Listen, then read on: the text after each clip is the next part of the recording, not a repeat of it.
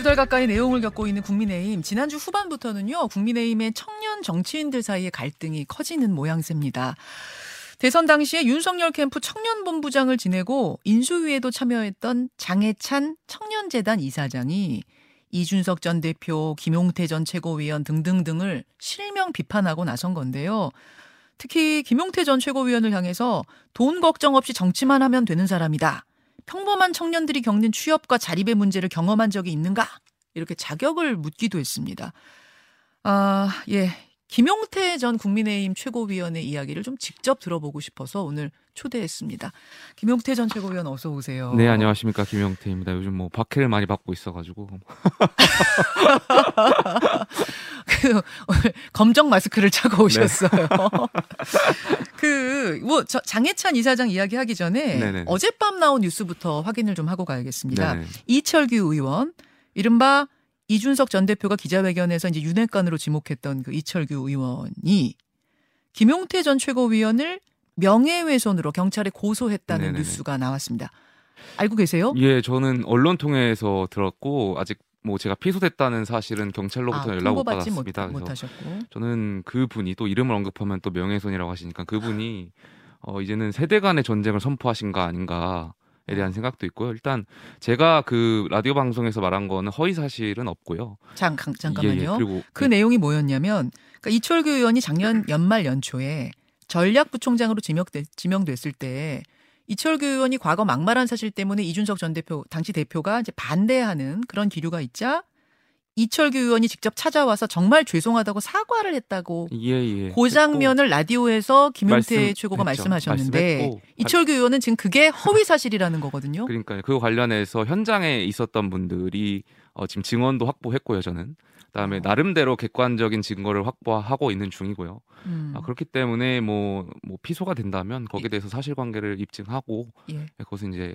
그렇게 하겠습니다. 예, 혹시 그러면 뭐 무고죄 같은 것으로 맞대응할 생각도 있으십니까 법적으로? 그거는 아직 뭐 고민 중이고 그거는 그 후에 가서 고민해 보겠습니다. 그래서 저는 그 의원분을 보면서 정말 어, 그 사례를 보면서 요즘 교보제로 많이 이용하고 있고 제가 정말 저분을 보면서 반면 교사를 삼고 있습니다. 나중에 제가 기성 정치인이 된다면 아 저런 식의 정치는 하지 말아야겠다 이런 반면 교사를 보고 있습니다. 아 그럼 무슨 말씀이실까요? 이해해 주시면 될 것 같습니다. 음.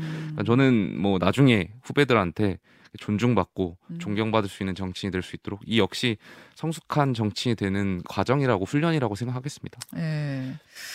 그 여기저기서 지금 공격을 당하고 계시다고 말씀하셨는데 또 하나가 뭐냐면 지난 주말 장해찬 이사장, 그러니까 청년재단 이사장이죠. 이분의 공개 발언이에요. 잠깐 SNS를 좀 보실까요? 장해찬 이사장의 SNS. 어, 여의도 두시 청년 그러면서 사회생활 경험 없이 정치권을 어슬렁거리는 청년들을 비하하는 말이다. 아, 근데 뭐 그 이름도 처음 들어보는 나국대의 이대남 대변인들 그리고 2년 만에 20억대 재산 신고를 해서 돈 걱정이 없이 정치만 하면 되는 김용태 전 청년 최고위원. 이분들이 정치나 방송 말고 대체 무슨 사회생활을 했습니까? 뭐 이런 비판입니다. 자, 김용태 전 저는 뭐 일단 장해찬 이사장께서 제 명예를 계속 허위 사실을 말씀하면서 훼손하는데 저는 제가 먼저 뭐 고소 고발을 운운하진 않겠습니다. 예. 아. 근데 돈 걱정 없이 정치하고 계세요? 아닙니다. 뭐 그거는 제가 어, SNS에 언급하기도 했지만 아, 2018년 지방선거를 나갔을 때는 제 개인 재산만을 신고를 했고 음. 2020년도 총선을 나가면서는 제가 결혼을 안 했기 때문에 예. 부모님에 대한 재산을 같이 고지해서 신고를 했던 겁니다. 아, 그래서 아 가족 재산. 예, 그래서 저는 고지 거부를 해도 되는 건데 예. 나름 제가 생각하는 정치인이라면 모름지기 다 투명하고 싶었고 부모님이 집 한 채 열심히 정말 일하셔서 버신 돈으로 사실 집 한 채에 공시 가격이 포함된 거기 때문에 아 저기 아파트 한 채 살고 계신 예, 예. 아파트 값이 부모님의 명의고요. 부모님, 음. 예, 예. 그렇기 때문에 저는 떳떳합니다. 그 듣고는 그럼 어떠셨어요? 일단은 저는 측은지심이 좀 들었어요. 먼저는 어 윤핵관들이 이 민주주의를 훼손하는 데에 대한 어떤 이런 이야기들을 하지 않아서 좀 음. 어, 장해찬 예사장을 많이 비판도 했는데 지금은 뭐 저것이 저분의 정치 방식이구나. 저게 어. 저분이 살아오고 살아갈 방식이구나라고 생각해서 측은지심이 좀 느껴졌던 것 같습니다. 아, 측은 지심이 느껴졌다는 말에 굉장히 많은 걸 내포하고 있는 것 같은데. 저렇게 해야만 저분이 정치 생명을 이어갈 수 있구나. 그러니까 저랑 정치 방식 좀 다른 것 같아요. 그래서 아. 그것에 대해서 그냥 어뭐 장해찬 이사장을 그분의 방식인 거니까 이게 늘 정치가 같이 진흙탕으로 들어갈 수는 없는 거잖아요. 음. 그 안에서 연꽃을 피우는 거라고 늘 말씀을 하시는데 뭐 그게 뭐 아까 저를 고소고발 말씀하신 그 의원분의 방식이나 장해찬 이사장의 방식이나 그게 그분들이 살아오고 살아갔던 방식이기 때문에 거기에 대해서는 측은지심이 좀 들죠. 근데 그 말씀하신 그 사회 경험 없다고 이렇게 네. 비판한 것에 대해서는 글쎄요 사회 경험이 어디까지를 정의할지는 전잘 모르겠습니다만 제가 여기 대해서 아 저도 이런 경험 있습니다 이렇게 뭐 경험 대결 하자는 것도 아니고 예.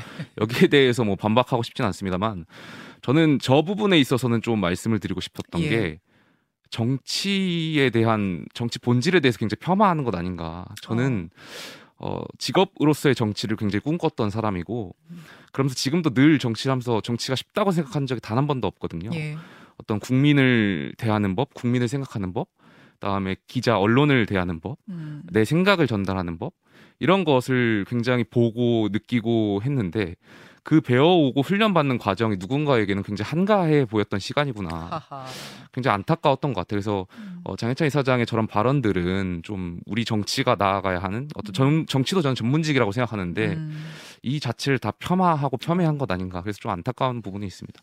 그 측은지심 느꼈다 말씀하셨는데 그러면 장해찬 이사장이 개인적인 소신이 아닌 뭔가 뭐, 뭐 눈치를 보면서 혹은 어떤 압력에 의해서 혹은 배후에 의해서 움직이고 있다는 생각도 의심도 하시는 거예요? 저는 그게 제 생각뿐만 아니라 많은 평론가분들이 지금 정황상 있을 수 있다라고 말씀하시잖아요. 저도 뭐 어, 왜냐하면 청년재단의 이사장이 국회 소통관을 오셔서 예. 발표하는 것, 기자회견 하는 것 자체가 이례적이고요. 그렇다면 누군가가 이렇게 조언을 했거나 음. 장차 이사장한테 이렇게 이렇게 하라고. 근데 결과적으로 저는 거기에 다 선동당했다고 생각되고요. 그러니까 늘 젊은 정치인 분들께 말씀드리고 싶었던 것이 기성 정치인들이 어, 젊은 정치인들, 청년 정치인들을 도구로 이용하려고 하는 경향들이 있어요. 그래서 음.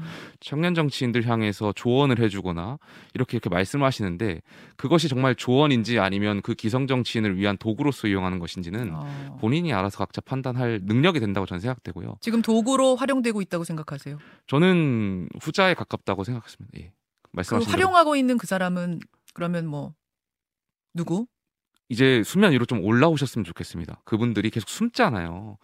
예를 들면은 이런 겁니다. 지난번에 저희가 최고위원들 사퇴하는 과정에서 예. 아, 또 실명을 거론하면 또 그러니까 모 의원께서 먼저 사퇴를 하셨잖아요. 예. 근데 그분도 굉장히 젊은 정치인이세요. 아니 뭐 누구나 다 아는 배, 배현진 최고위원 말씀하시는 거잖아요. 먼저 하신 분은. 그래서 이제 그분들도 그런 사퇴하는 배경에는 무언가 누군가의 조언이 있거나 어떤 역할이 있지 않았겠습니까? 어. 그러니까 두 분 다 지금 다 젊은 정치인들인데 네. 좀 안타깝게 느껴지는 점이 있죠. 그러니까 정년 정치인이라면 청년 정치라면 나이가 적고 많은 게 중요한 것이 아니라 음. 본인의 생각과 소신을 가지고 그게 만약에 기득권에 반할지라도 목소리를 낼 수 있는 게 저는 청년 정치라고 생각하는데 음. 아, 이- 이 시점에서 지금 장해찬 이사장께서 기자회견 한 것이 글쎄요 무슨 의미가 있고 어떤 본질을 계속 흐리는 것 같아가지고 안타깝고요. 어. 어, 좀 주체적인 정치를 하셨으면 좋겠습니다. 자, 근데 거기에 대해서 장해찬 이사장은 이렇게 말했습니다. 2030 중에 윤석열 정부에 대해 애정을 갖고 있는 사람 둘러봤는데 나밖에 없더라. 친 이준석 일색이 아닌 2030의 목소리를 보여달라는 내부적 요청이 많았기 때문에 기자회견을 연 것이다. 즉, 반 이준석, 이준석 전 대표와 같은 입장이 아닌 2030도 많다는 얘기를 지금 하고 있는 거거든요. 자아도취에 너무 빠져 계신 것 같고요. 본인만을 뭐 윤석열 어. 정부를 위해서 말씀하신 부분은 굉장히 자의식이 과잉된 것 같고요. 어허. 지금 당내 많은 청년들은 윤석열 정부를 성공을 위해서 많이 이야기하고 있고요. 그 부분에 있어 대표랑 다른 부분 생각이 다른 부분을 음. 늘 언론에서 말씀드렸는데 그 부분을 장해찬 이사장께서 보지 못하시는 것 같고요. 음. 좀 안타깝고 또 하나 한 가지 말씀드리고 싶었던 것이 제가 그 지난 전당대회에서 최고위원 출마하면서 예. 당원분들께 그 갈라치기는 지향하겠다고 늘 말씀드렸거든요. 예, 예. 저희가 자유한국당, 새로운 보수당, 전진당이 합당되면서 만들어진 정당이고 그 각 정당에서 활동하던 청년들이 있, 있거든요. 늘 제가 여기서 갈라치기 하지 않겠다 말씀드렸고 이분들을 음. 통합할 수 있고 예. 대선의 레이스를 성공할 수 있는 것을 말씀드리겠다고 했는데 예. 지금 장해찬 이사장께서는 지금 갈라치기를 하고 계신 것 같아가지고 음. 그런 정치는 좀 지양해 주셨으면 좋겠습니다. 오늘 윤리위가 열려요. 예, 원래는 예. 이제 수해 복구 현장에서 그 막말했던 김성원 의원 때문에 열리는 건데 이 자리에서 이준석 전 대표 건도 논의될 수 있다는 이야기가 계속 들립니다.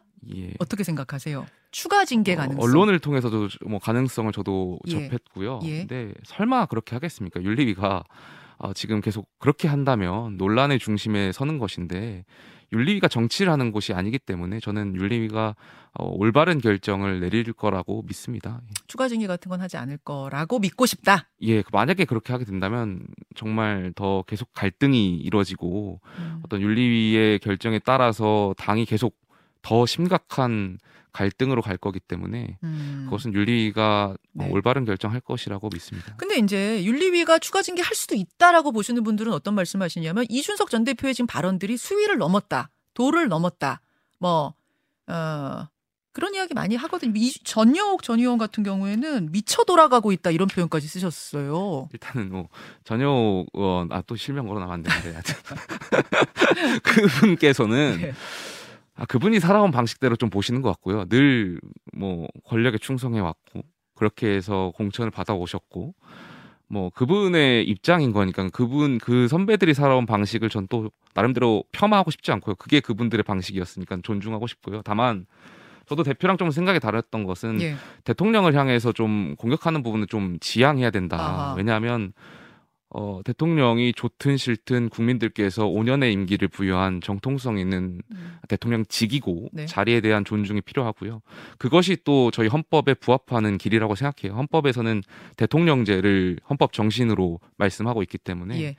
아, 집권 여당으로서 이 부분은 좀 어, 대표의 음. 어떤 그런 발언들은 좀 지양돼야 될 아, 필요가 있지 그거는 않나. 좀 달리 예. 달리 이준석 늘전 대표와 생각이 달랐던 있습니다. 부분은 예, 예. 김용태 전 최고는 그 부분은 그렇더라고요. 다만 그렇다고 해서 윤리위에서 징계까지 갈 발언은 아니다라고 보시는 거고요. 어, 저는 아니라고 생각되고요. 그리고 대표는 일단 당사자잖아요. 예. 그러니까 제가 이렇게 말씀 뭐 헌법 정신을 얘기했지만 대표 개인적으로 봤을 때는 뭐 그 문자에 음. 피해자라고 할까요? 어떻게 보면 당사자이기 아, 내부 때문에 그 대통령 문자. 예, 예. 그것의 당사자니까 그분이 뭐 대표냐 아니냐를 넘어서 개인적으로 봤을 때는 뭐 그렇게 대표가 행동하는 것에 대해서는 뭐 이해가 안 가는 것은 아닙니다만 음, 음, 뭐 음. 그런 부분에 있어서 이제 당 대표니까 집권 여당의 대표로서 어, 많은 국민들이 바라는 지점이 있잖아요. 음. 그런 부분은 좀 잘 해내실 거라고 믿습니다. 자, 두 가지 정도가 더 궁금한데요. 우선 전당대회 얘기예요. 지금 주호영 비대위원장은 1말 2초. 내년 1월 말 2월 초 정도 얘기하고 있고 뭐 다른 분들은 더 빨리 하자는 의견도 있고 뭐 분분해요. 분분한데 어떤 경우가 되든 그러니까 주호영 비대위원장 의견대로 되든 뭐 다른 분들 의견대로 되든 어, 이준석 전 대표는 못 나올 가능성이 큽니다. 뭐 당원권 정지가 당원권 정지가 이- 풀리는 게 1월 9일인데 등록 예. 절차는 그 전부터 시작이 되니까 예, 예.